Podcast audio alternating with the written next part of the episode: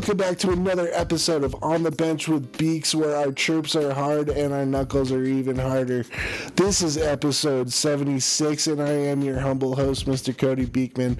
And with me, as always, is Bryce McMillan. Hey, what's up? Hello. And we've got Nick Adams. Hey, how you doing? Today we have such an incredible guest. We have the one and only the sheriff, Sean McMorrow. Sean, say hello.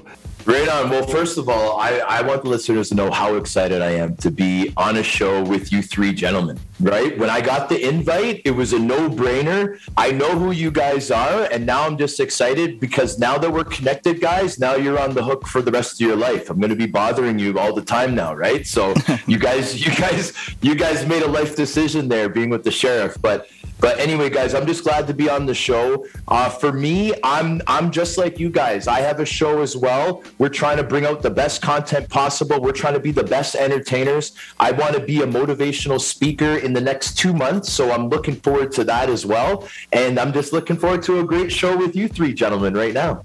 Oh man, we we we are absolutely excited. I mean, uh, just just like you said, it was a no brainer to bring you on, or bring you on the on the bench with us. So, um, before we get into it, we're gonna we're gonna have a little chat about what's going on in the league right now. Um, I don't know if our listeners have uh, seen or heard, but uh, the league actually sent out uh, a notice to all the teams about criticizing publicly the re- uh, the on and off refereeing in the league right now, like openly criticizing. And so basically, what what this notice said was, if you, you know, criticize any bit any part of the refereeing publicly, whether it be a player, a coach, or even the front office, you're going to be fined twenty five thousand dollars. And let's just Whoa. yeah, twenty five thousand. I mean, obviously, to some of these guys, you know, that's like birdseed, but uh, but I mean, even so, you, you're seriously uh, basically taking away these players, these coaches, these front offices to uh, to give their actual opinion about what like the state of the game right now. So uh, for me, that's just I mean, well, like all right, we live in free countries, you know. Um, Sean, you, you in Canada, us in the U.S. I mean, that's one of our basic uh, brace, basic freedoms that uh, every every man, woman, and child has been given. And I mean, even even in a league, that's still something so big for all of us. Um, so let's have a chat about it, Sean uh, let me let me get your thoughts on this, man. First of all, what do you think about this, and like, how's this gonna how's this gonna affect, you know, uh, opinion uh, and the league going throughout? Well, first off, I, I got a I got a couple things to add to this. Um, I didn't know about this until you actually told me before the show. So this is breaking news to me, but you broke it incredibly. So thank you. Right. But now that I now, yeah, no, uh, now that I know this knowledge, the first thing I'm thinking of is, man, there must be someone in the referees union that has a lot of power. You know what I mean? Oh, to, yeah, yeah. be able to, yeah, sure. to have this happen, right? Like someone's got some power on the ref side. That's first off.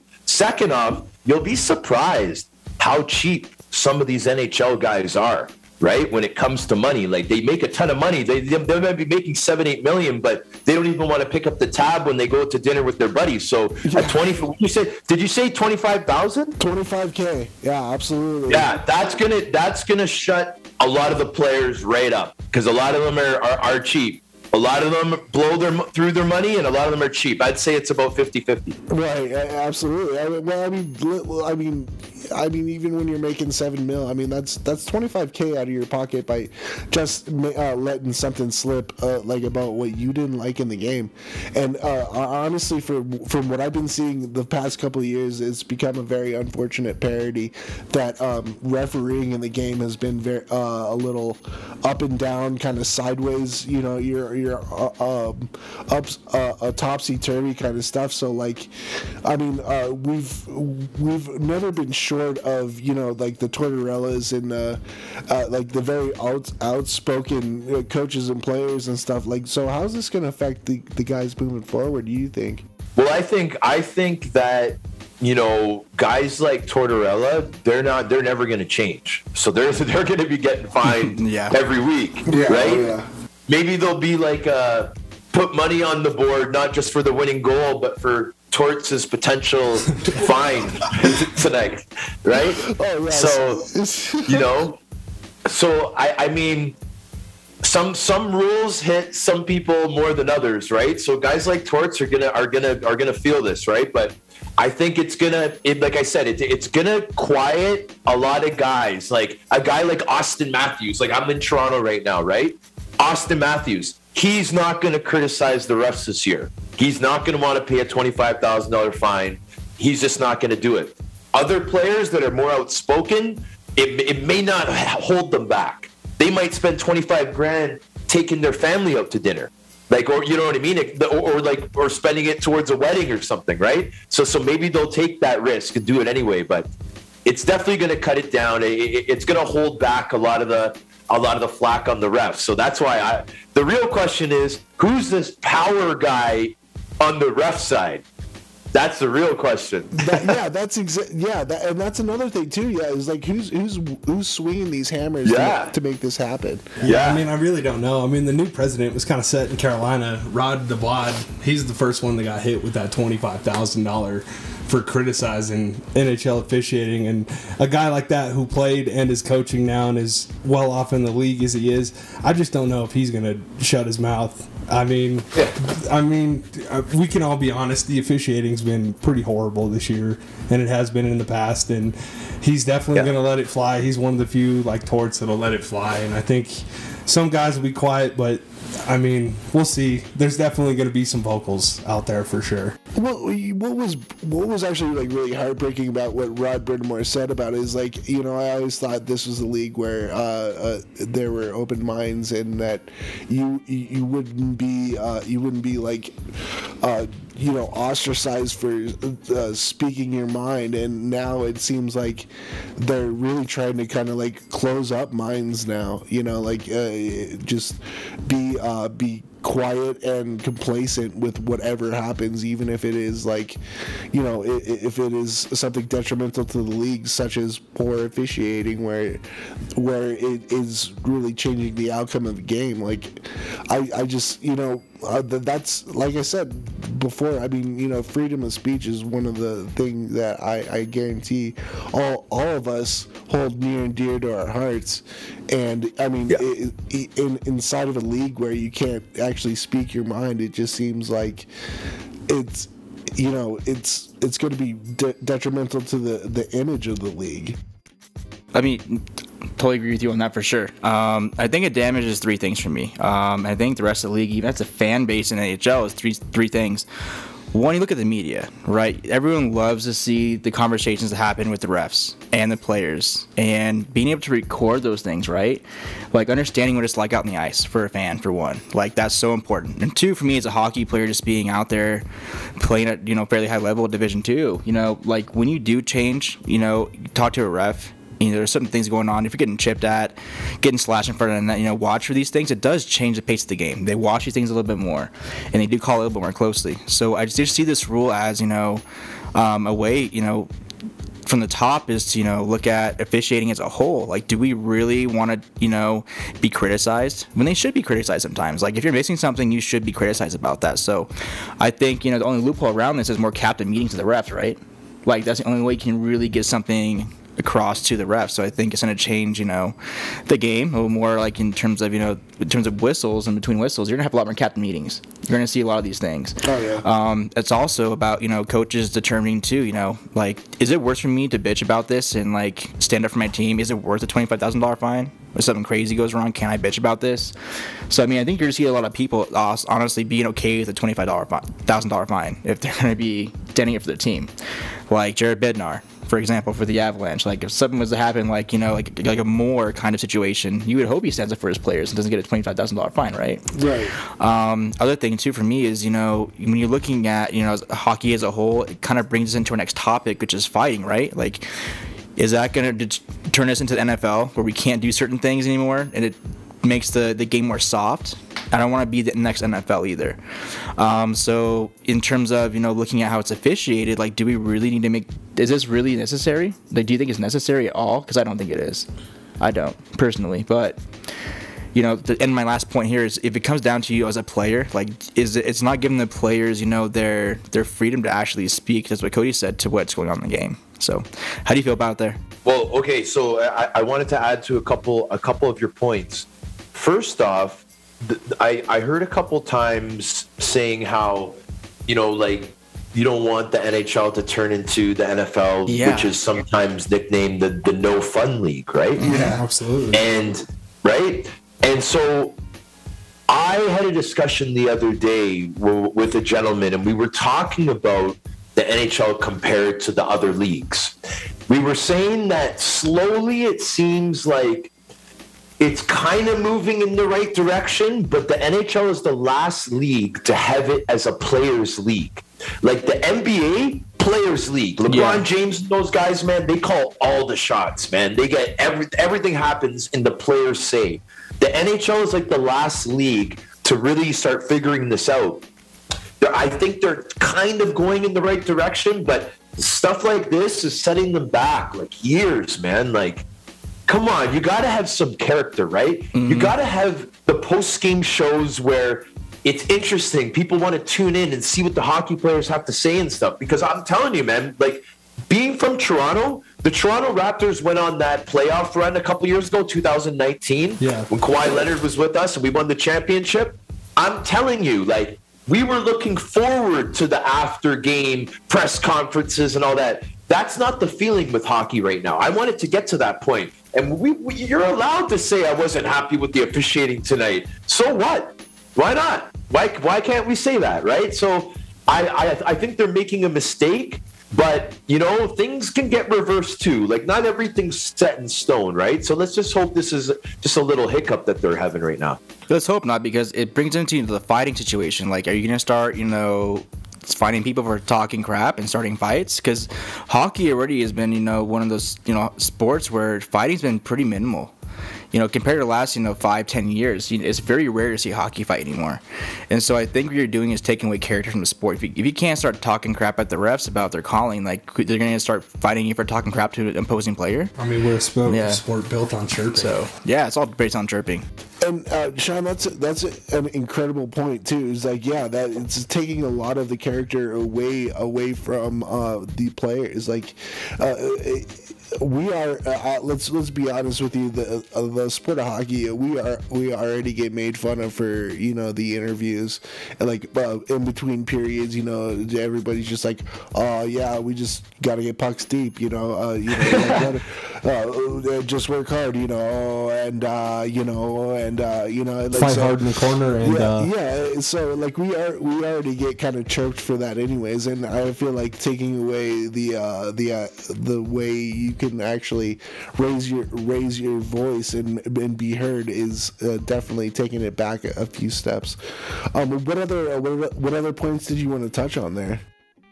Well, I mean, okay, so he, so here's here's an example that I want to tell about about how the NHL could change with the way that they are with the players. First of all, we got to get some new blood in there, man. Like, I know Gary Bettman, whatever. Some people say he's good for business, but it's, it's it's sometimes it's okay to change things up, especially when your TV ratings are the lowest of all the major sports, right? Like, you know what I mean? Like, sometimes it's okay to change things up if you're not if you're not, you know, being being competitive on all levels, right? So, I have an example of a player, Curtis Gabriel. Now, Curtis Gabriel played on the San Jose Sharks last year. This is a guy that was right on the bubble of being in the lineup or not being in the lineup. What he figured out is that if he could fight the, the toughest guy on the other side every single night, he'll find a spot in the lineup. So that's what he was trying to do. Oh, so in, in today's NHL, you know, sometimes you have to go out of your way to find a fight now, right? So it was warm up against the LA Kings. He cross checked that McQuaid guy or whoever it was Yeah, on, on, on, Curtis on LA last year in Oh. warm up, right? He ended up getting the fight he could even admit himself he didn't win the fight, but the boys were all pumped up that you know he followed through with what he was trying to do, trying to set a tone, and LA is building. You know that that's how old time hockey used to be, right, boys? And Set a statement. that's what used to that's what used to bring excitement to the to the to the games when we knew that there was a rivalry going on between the two teams, and we were wondering. Oh, I wonder what what tough guys their, their team's gonna bring. Oh, remember what happened last game? Oh, I wonder if something crazy is gonna happen at the beginning of the game. You don't you don't ever talk like that about hockey anymore, right? And that's how we used to talk about it. It used to it, used to get our blood flowing, right? so now sorry guys, I'm almost done. I know I'm going on and on and on. No, you're Curtis absolutely Gabriel. Absolutely loving it. Please Curtis continue. Gabriel got his fight that night, but after the game, the NHL called the San Jose Sharks, and I'm not saying that that this is all connected completely, but Curtis Gabriel just happened to be a healthy scratch the next nine games. So here's a player that's trying to mix things up, trying to, to get the crowd pumped up, trying to sell tickets, make the game more interesting, you know, rough someone up in warm up. Oh, let's see, it's going to be a, a, a, a wild start to this game as in warm up we saw Gabriel and, and McQuaid pushing and shoving. Like, like that's exciting to me. You know what I mean? And I don't know about you guys, but that's exciting to me. And, and, and the NHL will not allow it right now. So I think things got to change from the top. Totally. Well, 100%. Absolutely, I, I couldn't have said it better, man. Because I, I do remember, I remember that the, those those games that Gabriel factored into is just like, Yeah. I remember seeing them like, oh yes, yes, Ga- uh, uh, uh, you know, Gabriel's in. There's going to be something happening tonight. I'm, I'm watching this, you know, and I mean, uh, like, They don't want it. yeah, that that I mean that's even on- that was even on the Pacific time for us. I mean, I'm staying up till ten just so I can see what Gabriel gets into, because uh, you know, and and that uh, he, he got a lot of scrums with uh, K-Mac, uh, Kurtis MacDermid that year. Yep. and it was it was like it, it- they were uh, it, they were constantly constantly it like you know uh, in the media like you know uh, uh, like people talking about it and you're just excited to hear about it. You're excited to see it. Like you know it, it does it brings that that just like that, that missing spark back from the game. Because i mean that's what that's what brought us into hockey. I mean we're, we're colorado avalanche fans you know? So like Right 96 through 99 it was like every single time they were playing detroit it was like oh my god this yes Yeah. this is exciting. I'm getting up Yeah. i'm so stoked. I mean and, and i mean being a hockey lover in general of course you're going to watch the game but the, it, it's so much better when you've got something uh, something more something more to add add to the spark and that's exactly it. Just like being able to see this almost um just unwritten drama that can rule into a game and and I, I agree I think uh, these I, I don't know these like loopholes or bylaws that they're trying to write in are kind of taking the character and not letting people you know find a way to factor into games other than scoring goals Well, yeah, I mean, hundred percent. You can feel it. You know, like you can feel it in the arena when they're when you see two guys tossing in the corner. You're like, oh, they're gonna go. I mean, you could just feel it. You know, and when you have a guy like Gabriel, you know, trying to fight his way into the lineup every night, trying to start a spark to create something, just to find his way into the lineup every night, and they're punishing for punishing him for it, and it's just not right. Yeah, man. It, it's uh, it's I'm I'm I'm hoping like I'm I'm I'm hoping that the game can change in, in different waves. Like you know what I mean? Like they tried to do this game plan of going all in on the skill, which I appreciate. Like I appreciate how skilled the players are. Don't get me wrong. Like just because I had to be a certain role at the pro level doesn't mean that I didn't wish I was Mario Lemieux. You know what I mean? Like, trust me. Like, it, like, like, I like to coach. Teams that I coach are, are are high offensive teams. You know what I mean? So I appreciate the skill, but I just think the way that they grandfathered the tough guys out, I don't agree with, with with how they did that. I think they could have done different things. I think that they could have protected the players more, which would have avoided all these lawsuits of players suing the league for head injuries. Why didn't they protect the players? Why didn't once a player reach five fighting majors? Why why didn't he qualify for a certain type of insurance? If he's sacrificing his body more than another player, they should have done stuff like that. And I bet you there would have been no suing, and we still would be having one fight per game. No, yeah, absolutely. One can I- only wish. I mean, speaking of you know fighting, I just want to get kind of like on the next topic though. Like, I want to know you know a little bit more about you and how'd you grow up? You know, what was you know what got you into hockey or sports? What'd you play? So the first question is what'd you play? What got you into hockey? Second thing is what kind of person were you like growing up, man? Were you always just kind of like ready to go? Like you always you always throwing? Then hockey was a good fit for you to start throwing knucks or what? So, okay, great question. Um, so for me, it's the total opposite, man. Like I, I can count the amount of fights I've had off the ice on one hand.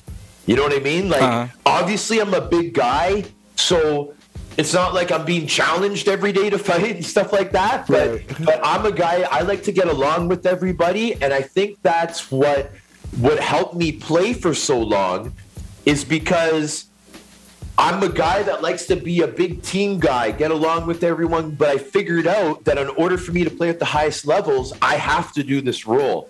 And and to, to be honest with you, how I got to do it in the beginning was me being the biggest guy on the team. This is before the OHL in Tier 2 Junior A.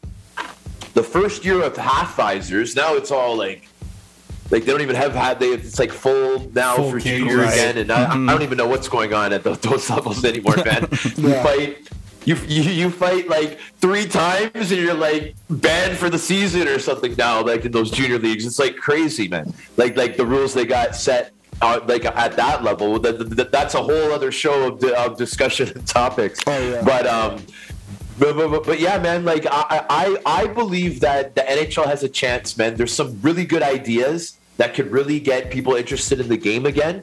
And you know, the UFC is the highest the highest growing professional league, right? And I think the NHL should just I think they should bring back more of the physical play. Not saying like take out the instigator rule, go all in. Like I'm not saying do all that, but I'm just saying like have it where players are protected that do that role. Mm. And then I think that the players will respect that and the teams will build around it and they'll figure out that instead of having 15,000, they'll have 20,000, a sellout if they were to able to have a complete game like the 90s and the 2000s. You brought up UFC. I'm just curious, you know, with your role, did you ever just like ever think about, you know, training in other like martial arts to like bring your skill up, like boxing lessons? Like, what'd you do? Well, the, and, and the, the, that's a great topic too, man. Um, fortunately for me, that league that I played in in Quebec, right? That pro league in Quebec that I that had a couple uh, stops at at different times in my career. You mean the tough What they do is they they promote in the off season a boxing gala where it'll be like five professional boxing matches of like pro fighters and then they'll have like five matches where it's hockey player versus hockey player tough guys from that league Oh, wow. right Yeah. yeah so these promoters yeah, these promoters will call the call the players, like myself, for example. I got called, and they're like, "Sean, you know, um, we, would like you to box in the boxing gala in Quebec City this summer." Blah blah blah. blah. You got to get your boxing license. Uh, we'll offer you forty five hundred for the fight. Like it, it'll be something like along those lines, right? And so you know, guys are young. Guys, guys are like me. I, I was a big Muhammad Ali fan my whole life, man. I always loved boxing. Now I'm being offered money to box another hockey player in the party town of Montreal. I'm in. Right? Absolutely. So I trained for it. I trained with like this old school Italian guy named Johnny Coca from Rochester, New York. I trained for it, man. That's awesome. And I was prepared. I had both my brothers in my corner. You know, it was awesome, man. And and uh, and I actually my first match was against Chris Cloutier, that still plays in that league. Oh, He's a year younger than me. Yeah, Cloutier. I think he just got traded to the Marquis de Jonquière, my old team from Laval. Yeah. I fought him in the boxing ring, beat him, beat him two rounds to one. It's three, three two-minute rounds, and it's Oh, just wins yeah. like more rounds, right? And then they put your arm up and give you like a medal, and it's pretty cool. And Then you get paid, and It was a great experience, man. That's so crazy. Like, I it's, got it's to do almost like an underground like hockey boxing. Yeah. like that's The so nice. Guys. Club. It's like Yeah. Fight Club, but for like hockey Fight Club. Like, it's But nuts. now you have to remember, this is an area of Canada where combat sports is the most popular in the country. Like Quebec, like where Montreal is. Yeah. Like like G- Georges St-Pierre, GSP. I know you guys are all really young, but GSP is from. Montreal, UFC guy. He's retired now. He's like uh, uh, like popular than all the, the hockey players, man. Really? Like they love their combat sports. They love their boxing. They got a bunch of casinos up there. Like you know how all that comes together, right? So Absolutely. that region loves their physical stuff. So for all you kids out there, you know, um, Georges St-Pierre isn't just a uh, character in a Marvel movie. He was an incredible UFC fighter. Yeah. Well, sweet. All right. So before we uh, continue, we're gonna uh, we're gonna kick it on over to uh, Dave Zamboni for this week's uh, Dave's Zamboni's pick. So take it away, Dave.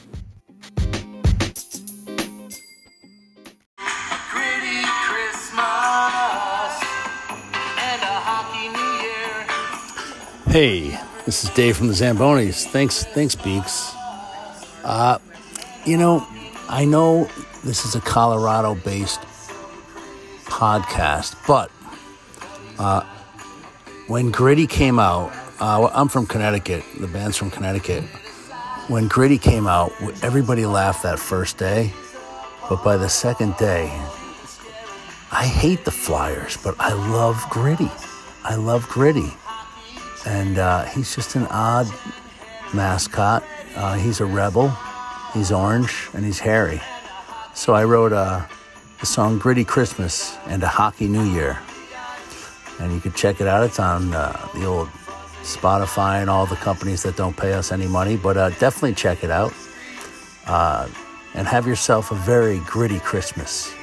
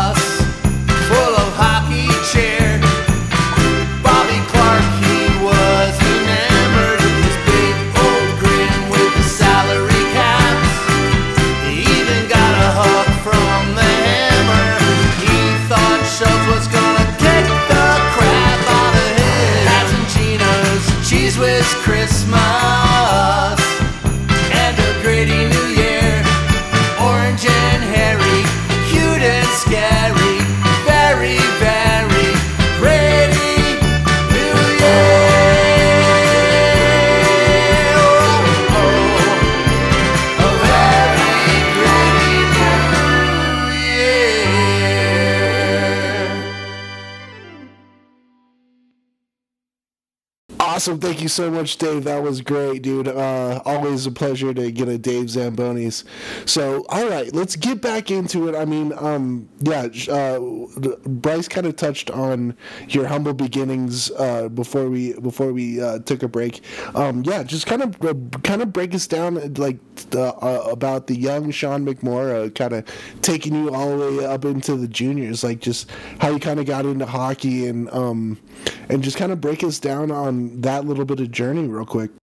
Yeah, for sure. So so I I grew up in Scarborough, which is a suburb of Toronto. It's in the East End. And I am the second oldest in my family. There's my sister, then there's myself, and I got two younger brothers. So I'm I'm the oldest brother. So I was obviously the first one to play hockey. You know, my sister was playing ringette. And, you know, so I kind of set the example kind of for for the three boys. And um, i was i just took a liking to it man. And i i i wasn't really that good of a skater my first couple years but then i, I kind of really got the hang of it. And then because i was so big at that time size was such a big deal when it came to hockey now, Can you remind our listeners how how tall are you and how much do you weigh? Just remind our listeners how big you are. Okay, so I'm my my playing my playing weight was 225. Um, I'm I'm six foot four, and uh, right now I'm probably about 215. I'm still six foot four. Just a solid piece of man. and uh, thanks, buddy. And so so so yeah. So I I just I got lucky, and I I got picked for a AAA team in Toronto where the coach really wanted this team to go on the most tournaments, wanted to, wanted the players to have the best stuff. Like we were this stud team in Toronto with like leather jackets and going on all these crazy tournaments and, and all that kind of stuff. So I was with the same group of players all the way up pretty much until junior. And um, I just got really lucky, man. I got really lucky and was part of a great program. Us and and well, and that's great, man. I mean, uh, uh, not everybody's uh, lucky enough to go through that. It's just, but it does. It, uh, and being able to play with the same kind of guys for so long, it really, it like er, I feel like early, it really instills a lot of love for just the game, just to and just to want to keep going.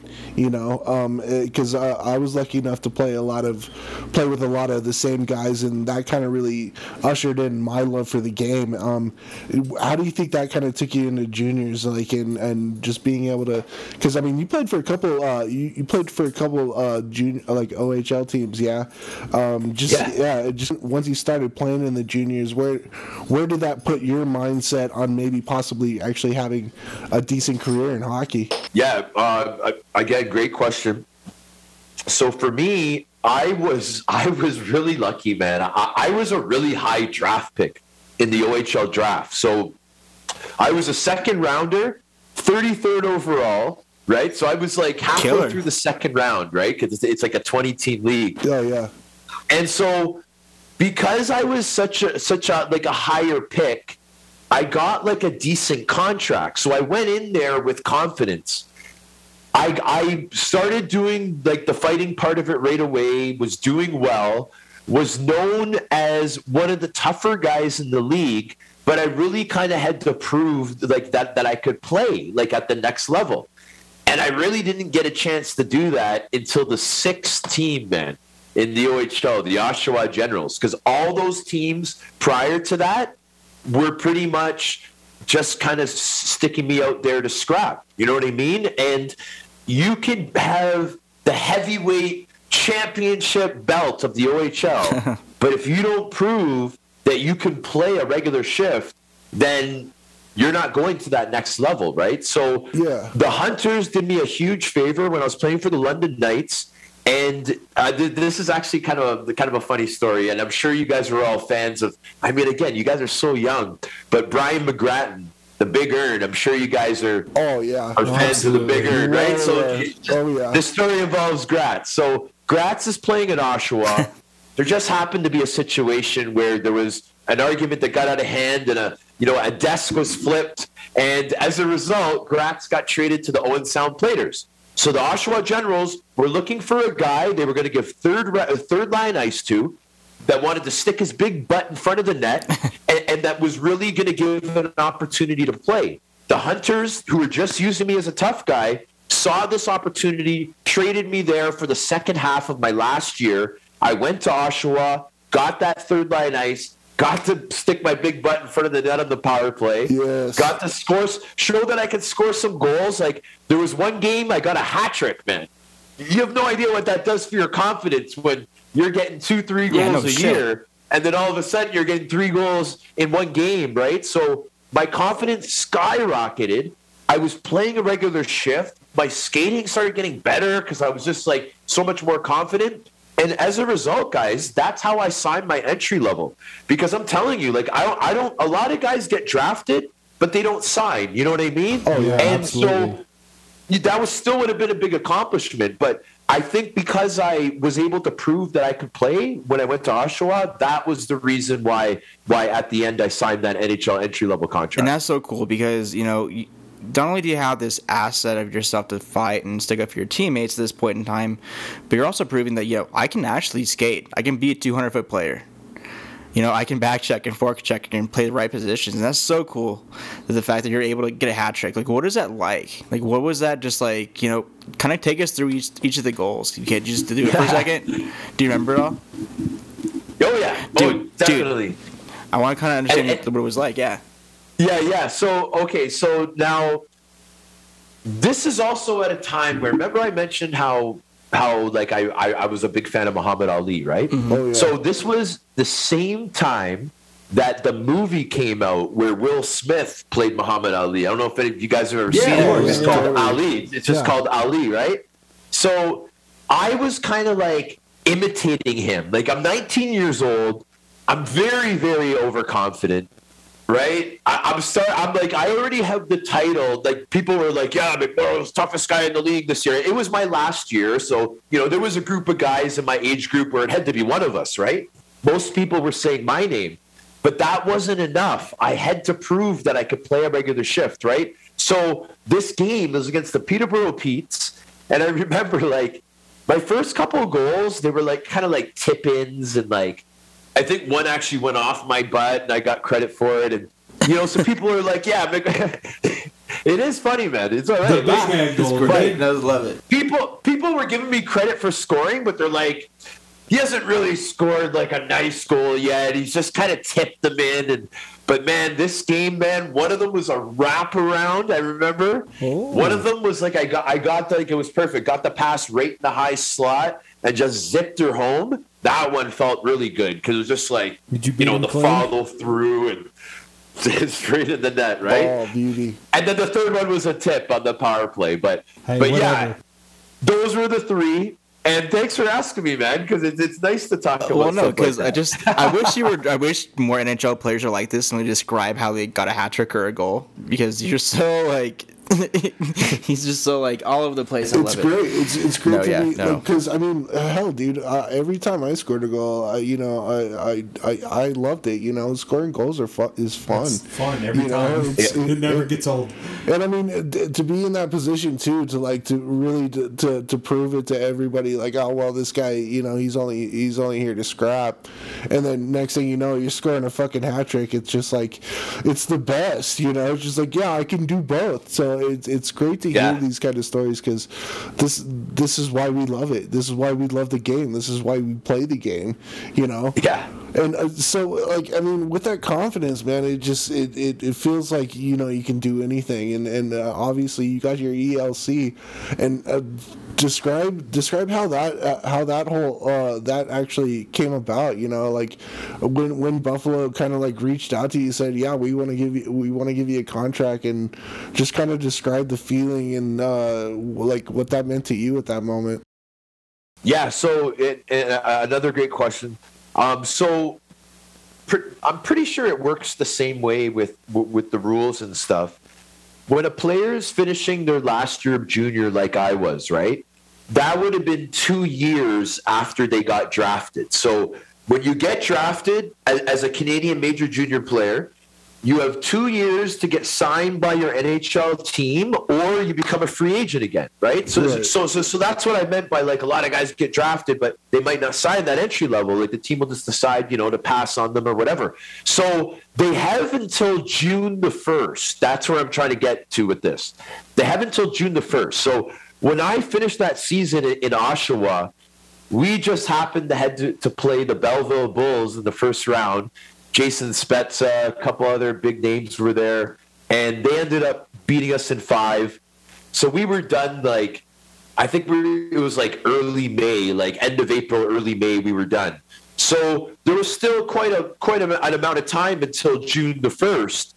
Uh, you know, like like four to six weeks or something like that. So that was what the time was where it was a little bit nerve wracking because I knew that man, they like most of them happened on that day, but you could sign any time up until until that time. Like that was the deadline, right? Right. So it was. um I signed on that day, of course, and uh, it was my agent was like in contact with me um, the days leading up to that day, and he was like, "Okay, Mac, you know they're, you know, before the sheriff, it was just Mac." Right, so he's, he's like, okay, Mac, like they, they definitely want to sign you. This is what they're offering. This is what I think.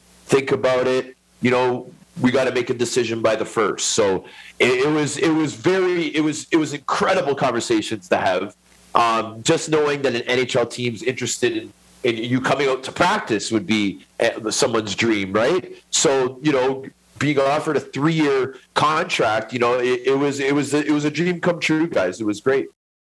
You said the sheriff, and only sheriff I know in Colorado is Peyton Manning, right? In terms of sports. No, Like- like- uh, like- Scott Parker. Thank you very much. Yeah. Well, I mean, Scott Parker never had a nickname the sheriff. Yeah, yeah, no, no, hold on, hold on. I have to interrupt. I have to interrupt only because Scott Parker, a special guest on my show, he is the original sheriff. And I made it clear. And I and I told a story in our episode where I said, man, Parks, man, when they first started calling me the sheriff, you know, I was loving it. I, I, it made me feel very humble. But I really hope that I didn't run into Scott Parker because he's the original sheriff, man, and he's a pretty tough dude. You know what I mean? but, but yeah, they, they, uh, Scott Parker's nickname is the sheriff. That's so cool. I remember. I remember. I met Yeah. Scott Parker after he had fought. I think uh, Great Laraque, guy. Laraque. He just fought Laraque, I believe. Yeah, And- another guest on my show. he Both was- of them great guys. And he Oh, was uh, he's at a hockey camp for me, and I got to take a picture with the guy. And then he, I, Parks? remember, I remember yeah, with Parks, and I was probably you know eight nine years old, and he had Yeah. two black eyes, like just from after Yeah. fighting the Rock, and I was just like, man, this dude is a yeti, like a legitimate yeti, the beard and everything. Like Scott Parker's a big man. Scott Parker's first NHL fight, Bob Probert. Scott Parker, Scott Parker's second NHL fight, the Grim Reaper, Stu Grimson. that guy's like he, he's a legend, Parks man, the sheriff, the original sheriff. Oh yeah, that's that's so funny that you told that story because I was I was going to ask you about that because I know I saw I saw that you had uh, Parks on your podcast and I was like, Yeah. there, there- there's no way that's not coming up and uh, so that's that's that's awesome. I uh, didn't even have to ask the question. That's that's incredible. So I mean, how did how did the the nickname for you? I mean, obviously get ushered in. Like who who really kind of like brought that brought that upon you? So originally, the first person that said it was my the first time I went to that Quebec League. I was at my owner's bar. He came up to me. He was very happy with me. You know, we, we won. I had two good fights. And he's like, from now on, we call you Le Sheriff. And, and that's the sheriff in French, right? Yeah, So yes. That's when it first was said. But it only became popular when I went to the Belfast Giants. When I went to the Belfast Giants, they made T-shirts, they made badges, and they really promoted it. And that's kind of how it really like started gaining traction. Yeah, and, and speaking of which, I mean, coming from you know obviously North American hockey, uh, what's uh, what was the like the, the stark differences between you know North American hockey and um, you know uh, hockey in the UK? Because uh, we uh, uh, a while ago we had uh, let's the, the Let's Talk Hockey podcast on Max Artist, uh, the the host. So they only talk about. Uh, UK hockey. So, in, Yeah. in your eyes, what like you know, what are the similarities, the differences, and like like uh, that you went through going from North America to the UK to play hockey? So, great question. So, in in the U, for, well, first off, just so everybody knows, they use Olympic size ice Yeah, with every rink there. Okay, so first of all, it's, Olympic size ice, so it's bigger ice surface. Um, that league specifically is probably the most similar to North American hockey, and the reason is because they allow ten imports, and those imports, it's usually like like six Canadians and four Americans, or you know, five five Americans, four Canadians, and one Swedish guy, or it's mostly Canadian or American imports, and those Canadian or American players have to have played either in the ECHL, AHL, or NHL the season before that year to be eligible to be in the league. People oh. don't know that. Yeah, not know like that. I guys know think that that, was guys incredible. from the Federal League and the Wow. SP and guys from the Quebec League, the league that I've been talking about, some of those players have interest to go over there, but then they find out that they're just not eligible. You have to play either in the Coast, the American League, or the Show. And so they have high standards. Like they're all either AHL guys or really, really good Coast guys Oh, that yeah. are the imports. Right? So if you think about it, 10 players, so that's two lines and, and four defensemen, right? So it's pretty much the core of the team are all AHL and Coast guys over there. and uh, well, that's awesome because it adds a lot of uh, a, a lot of like positive parity to the league. It, it makes Oh it, yeah, man. Yeah, A- and just think about it. Think about those guys tailgating, like the, you know how the soccer fans like they tailgate, and then they got the pubs over there in the UK. Like it's a big party, man, and that's why that league has fighting in it still too, because they just love the tough guys over there, man. Oh, You guys, I mean, you guys ho- would love to watch a game over there. Oh, absolutely! Like hockey hooligans. Yeah, you no, know? seriously. Oh, yeah. with the Euro trip. um, you know, so I have a, a you know two part question. You know, first one's gonna be pretty easy. You know, who is your favorite fight? And you know, I want to know about that. And second thing is, I asked Doug Smith the same question, the actual goon, right? So I asked him the same question. Um, what are some of the unwritten rules in fighting? um, that just kind of happen. I know you can take your helmet off, not in the NHL anymore. You have to keep it on. But what are the unwritten rules? Like, what do you say? Like, how do you start a fight? Like, what are the unwritten rules? Just tell us a little bit more about the insides and outs of fighting. Right on. So, so the first question was, what's my most memorable fight? Yeah, yeah. Okay, so for me, it would have to be. It was a fight that I had in NHL preseason.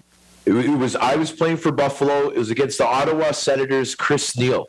Okay, Oh, and, and, and, and, and yeah, the reason why is first of all because I got the decision, Hey, but secondly just because Ottawa was such a big rival of Buffalo at that time, and and the years leading after and so it was just I got like a lot of credit for the couple fights that I had against Chris Neil. Um, as far as unwritten rules, the two biggest ones that are most important to me is not to hit a guy when he's down and not to go after a guy at the end of his shift. So, for example, let's say I just I'm almost done my shift. A tough guy comes out. He's like, "Well, let's go, let's go, let's go." I can say with with all honor and glory, bro. I'm. This is the end of my shift. F you. Let's go next shift. Yeah. And it's okay because it's an unwritten rule that you don't go after a guy at the end of his shift. Didn't know that. It's one. also an unwritten rule that you don't hammer a guy when he's already down. You Yeah. have to have honor. We're not trying to kill our opponent. We're trying to defeat him in combat and gain momentum for our teams. We're not trying to put them out for the rest of the season, right? Because we need we need them to come back so we can beat them up again. Right, Like a absolutely. boxing. You gotta have somebody to scrap. Right. And then I actually had a question for you too, Sean. Uh, two parter. So, uh, first off, when you signed your uh, entry level deal, uh, what kind of pressures did you feel? First off, from uh, Buffalo, did you feel any type of pressure at all when you signed that uh, Okay, yeah, it's deal? good. We're good. Okay. Um, so first off, uh, when you signed your entry level deal with uh, Buffalo, what kind of pressures did you feel? Did you feel like you had to go be that third line guy who could skate and score a little bit, or did you feel like you had to be that tough guy who could just bang with anybody and just you know scrap, throw the gloves? So, I mean, really, just kind of looking how did, how did you feel after you signed that uh, entry level deal? Yeah, that's another great question. Now, I again, I lucked out a little bit because I had a local agent from Buffalo that was also the agent for Eric Boulton, who was on the Sabres. So the dream of my agent, my, my former agent, Mike Welcome, great guy, was for me and Bolts to be the guys, right? So there was Rob Ray, Eric Boulton, Andrew Peters, and myself. He really needed McMorrow and Boulton because those were who, his two players, right? It ended up being Razor and Bolts, and then and then PD and, and Bolts, right?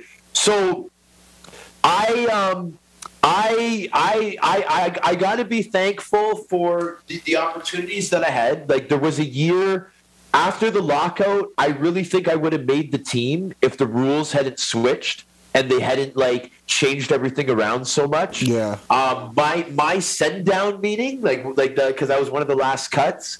Um, they pretty much told me that, right? Um, during the lockout, I won most improved player for the Rochester Americans, and I'm telling you, man, in order to get that award, you have to have a good season. That was my third year on Rochester, and I believe that I would have gotten, man, probably about ten or fifteen games that year, minimum, man. I was, I was just, I, I didn't get injured. I was, I was doing well in all my fights. I, I put up some numbers. I think I had, I, I had like three goals, three assists compared to like one assist, two assists. You know what I mean? So like, I, I, I think that I, I like I think under different circumstances, maybe if I was a little bit older, I, I think I would have got a better shot.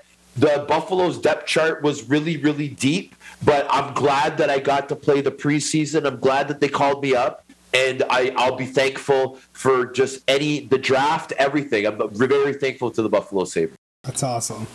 Unreal, yeah. Uh, like, and uh, you you also won Man of the Year as well, right? In in was that in Rochester? Yeah, so so in in in Ro- in Rochester, the AHL has an award. It's called the Man of the Year award. So it, it's given to the player that that has the biggest impact in his community. So for me, guys, like I like I know you guys like must be Rob Ray fans. You must have seen at least some old videos of, of Razor, course, Rob of Ray course, fighting for Buffalo, course. right? Oh yeah. So now Rob Ray is the ultimate um, uh, community guy, ultimate charity guy. He was winning. Like it's not even about the awards. The award is just recognizing the dedication of the person, right? Yeah. He was getting recognized for for things left, right, and center.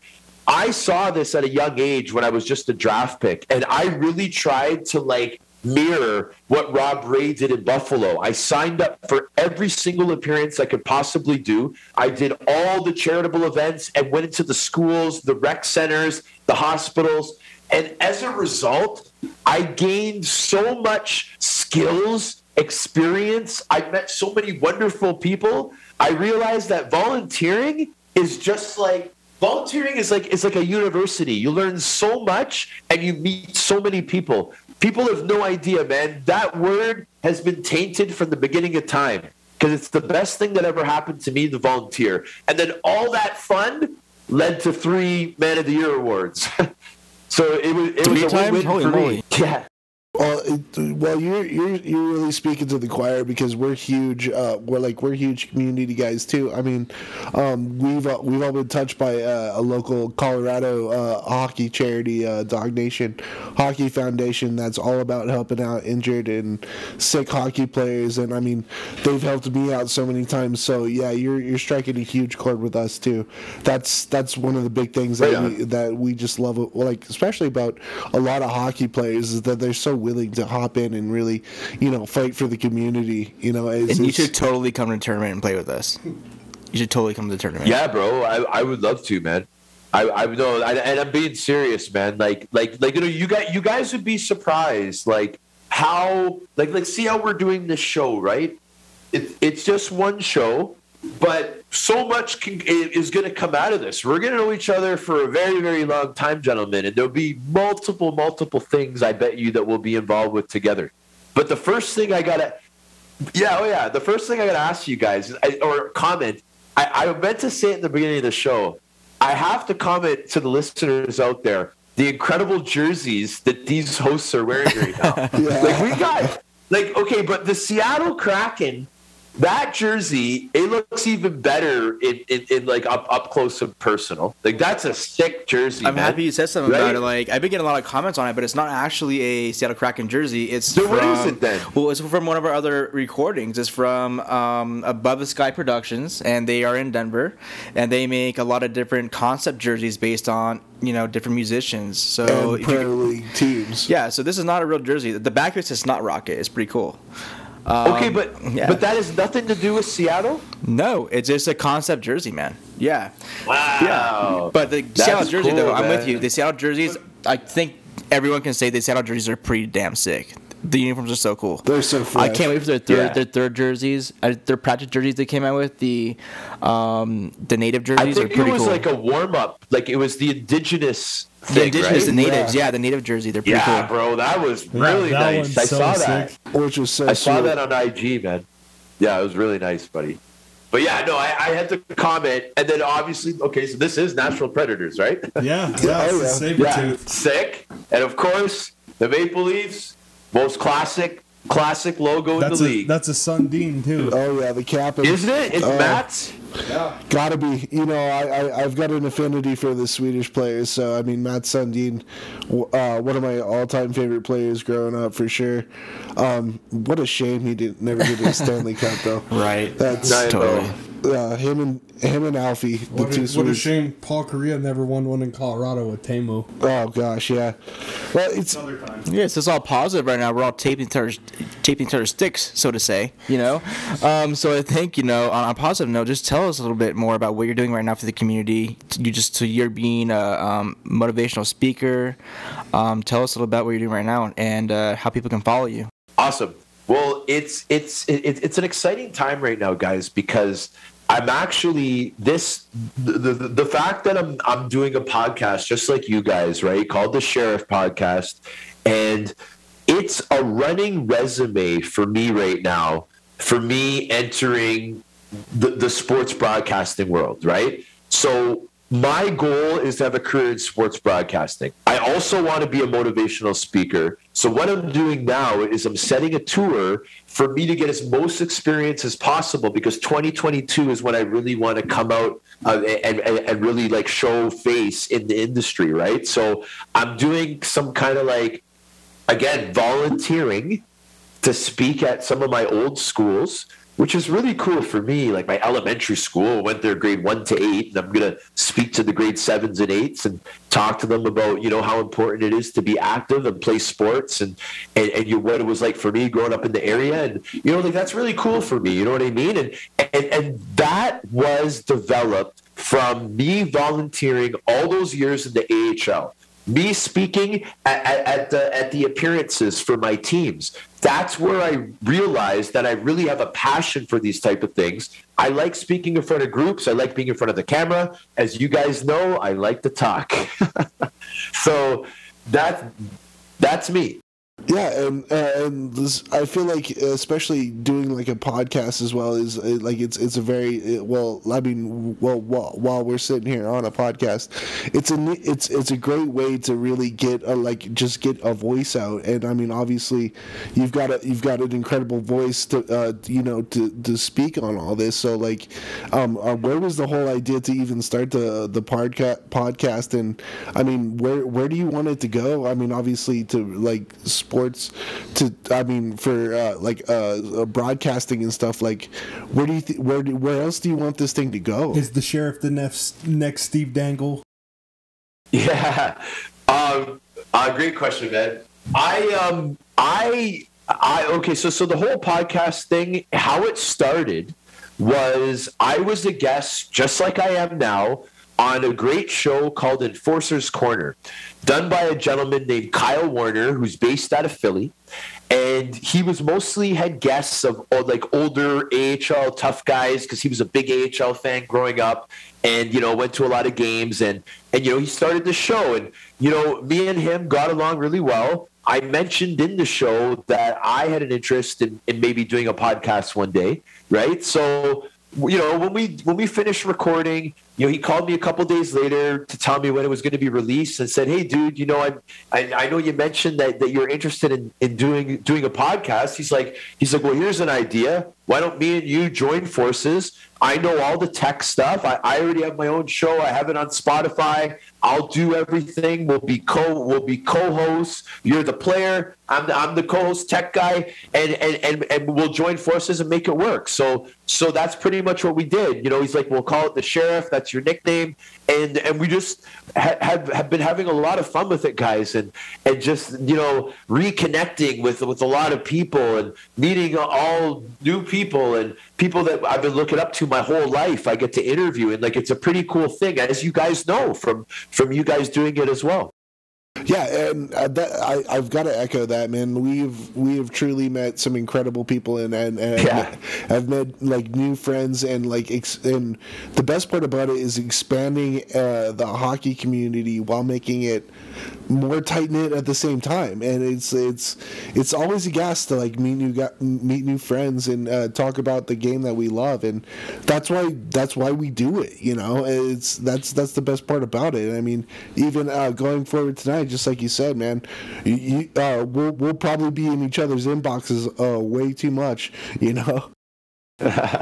And well, I, I have one more question for you. One more question Yeah. here. I Just Yeah. I just chirping. You know, chirping's part of the sport. All, all the shit talk that we do to each other as players. What's some of the funniest things that like someone said to you, and, and you know what's you know just what kind of gets you into a fight? Like, what do you say? How do you start one? Okay, so so you're right. Chirping, huge part of the game. Now, the thing with me is I always tried to do like a little extra just because like I don't know, I just I just felt that I just kind of had to go kind of like a little an extra mile, right? So, not only would I definitely be fighting the, the toughest guy on the other side. Like that, that was my job. Any team I'm on, uh, uh, other than maybe the one year I was with Alex Penner, we, we, we had a bunch of number of ones on our team. But you know, every year I've always been the guy, right? So everyone knows McMorrow. McMorrow's willing to fight the toughest guy on the other side. But what I was also willing to do was not let anyone win any shirt matches against my team, man. I was anyone started talking trash to my bench, I would get right in there and, and just you know, boom, boom, boom, boom. But it gets funny sometimes because it's a long season. Some of these guys, like when I played in Rochester, we played Syracuse 12 times one season. Oh, 12 geez. times. Yeah. And, and then we played them in the first round of the playoffs to a seven game series. Imagine playing a team 19 times. you do not want to see their faces. You do not want to see their faces anymore. You are sick and tired of them. Oh, yeah. Trust me. There was one scenario where I was chirping a guy on that team that year. We both said the same chirp at the same time, and we just started laughing and just saying, "Hey, man, good chirp, What'd man." you We say? just had enough of each other. What'd you say? Jinx, you owe me a coke. Probably just like, like, like, like. Okay, it was Like fuck probably. you, Um, like f you, just getting by each other. did you just get out here? Have you been playing tonight? One of those- First shift, Something eh? like that. First shift, You know eh? what I mean? Yeah. I didn't even know you were. I didn't even know you were playing tonight, bud. Hey, Beeks, be, Beeks, I didn't even know you're in the lineup tonight, buddy. Holy, hi, Beeks. Nice to meet you, bud. this is fantasy camp for you, bud. oh man, that's uh, that's absolutely incredible. Uh, Sean, we've had so much fun, dude. I absolutely love talking to you, man. I got one more for you, Sean. 500 plus penalty minutes and 60 plus fights in 40 games. Tell me, did everybody just decide to try you that year, or you just wanted to be the heavyweight champion forever? That's a lot of fighting, dude. So okay, so so so this is the this was the first go around in that Quebec league, Yeah, I could I could not get into it. 500 plus penalty Oh, minutes. yeah, Come yeah, on, yeah. guy. Now, at that time, at that time was when the league was still pretty crazy. Like five, six fighters on each team.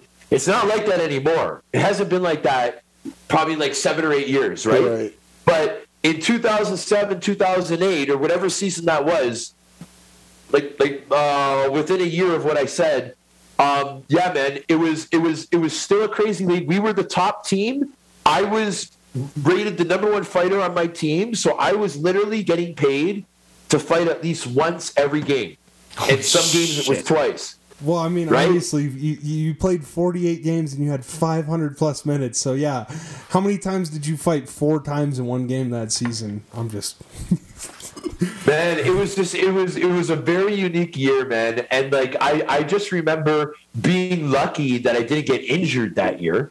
I think I extend I hurt one of my fingers or something, but like it was man, I, I it was a very everything was working out for me that year. Like I I had, I had a great girl by my side. I was living in a great place. I was living downtown Montreal in a great condo. You know what I mean? I, I had the best dog in the world for for you dog lovers out there. Oh, yeah. It was just a great time Absolutely. in my life, man. I was like 26, 27 years old, and you know, it was just uh, it, was, it was rock and roll time, you know. And you were the best scrapper in your league. No big deal.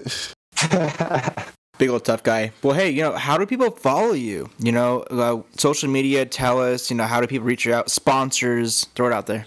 Yeah, so um, I'm at Sheriff McMorrow on all platforms. So the Instagram and Twitter at Sheriff McMorrow. Um, my podcast is at the Sheriff Podcast, and Facebook is Sheriff Sean McMorrow. And and that's what we are. I'm just on social media right now. There's no website right now, but there's a lot of new exciting things coming out uh, with the podcast as we're get, as we we're going to settle on which sponsor we're going to go with and, and stuff like that. So a lot of exciting stuff going on, and, and I, I'm really glad to be able to to be on your show, guys. Oh well, we we're, we're, we were like as soon as we uh, we got the go for uh, We were for cheesing. one, We were yeah, cheesing. absolutely cheesing, man. Um, thank you so much, so so very very much. Uh, do you want to send any shout outs to any of them cute looking looking women's out there or anything like that before we head out? Yeah, well, I mean, I, I definitely got to give a shout out to my brother-in-law, Danny Granger. Uh, he, he's he's the manager, producer, artist of my show. Uh, he also has an incredible art line at Danny Granger Art. And uh, yeah, man, we're we're a, pretty much a tag team right now with the podcast, and we're we're making it happen.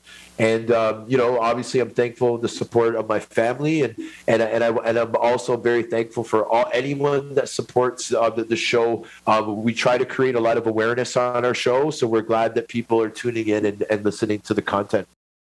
Beautiful, uh, boys. You guys got anything uh, to shout out or anything like that? Yeah. No. Um. You know, just uh, powered by Sunrun. Second thing is, uh, I guess My Beer Nation and Dog Nation. So we really do expect you to be out here to play in this hockey tournament, dude. So um, come support us. We'll support you any way we can. Bro, vice versa. We're we're connected now, man. Oh, you yeah. guys, you guys are you guys are in it now, man. Don't worry. All right. We're all we're all buddies now, bro. You guys call me anytime. I'm calling you anytime. Hey, you act Absolutely. like we're, you act like we're scared, Sheriff. We want to be around. There you go, man. You guys got to come up here too, man. You guys have a blast up here. Oh, Plus- that's plus that's your money. Plus, your money is where is like is like time and a half, man. Hey, Uh, pretty go. much, yeah. You guys, trust me, a hundred dollars will go far up here, man. I love buying Canadian. I'll tell you that right now. well, uh, yeah. So, um, yeah, check out the Sheriff podcast on uh, you're on Spotify, right? Spotify. Yeah, uh, yes, yes. Spotify, Apple Podcasts, Anchor, and YouTube. Oh yeah, and then uh, check out check out uh, uh, Sean's uh, Instagram, uh, the Sheriff Podcast uh, Instagram, and then you can always catch um, on the bench with Beaks on Spotify, Apple Podcasts, Google Podcasts, Breaker, Podbean, um, Verbal, Pocket Cast, Facebook, and Anchor. Oh, that, Yeah. that always drives me nuts. And you can catch us on Facebook, Twitter, and Instagram. Um, big shout out goes to Sean for uh, being able to come on and absolutely having a fun time. And uh, the, let me uh, give a shout out to all our monthly supporters um, Todd Sawatsky. Um, Vivian Smith, Nicole Vale, Lexi Schilling, Brooke McAllister, and um, uh, Kathy Mormeyer. Uh, so thank you to all the fans, thank you to the listeners, thank you to Sean, and uh, until then, V Horsch. Salute. Later. Looking forward to part two, guys.